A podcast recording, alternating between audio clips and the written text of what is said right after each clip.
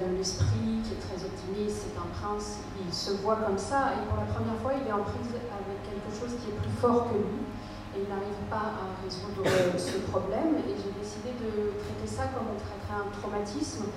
car il est euh, victime de ce qu'il a vécu, des horreurs qu'il a vécues pendant la guerre civile euh, à Ravka, et euh, ça ne partira pas d'un coup de, baguette magique,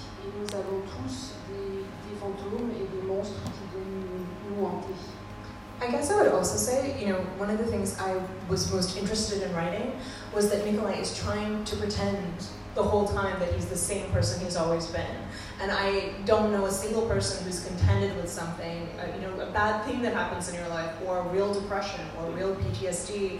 where there isn't that tremendous um, pressure to keep up a, a front of being just fine. Et l'intérêt aussi que j'ai trouvé dans l'écriture, c'est que Nicolas fait semblant d'être le même.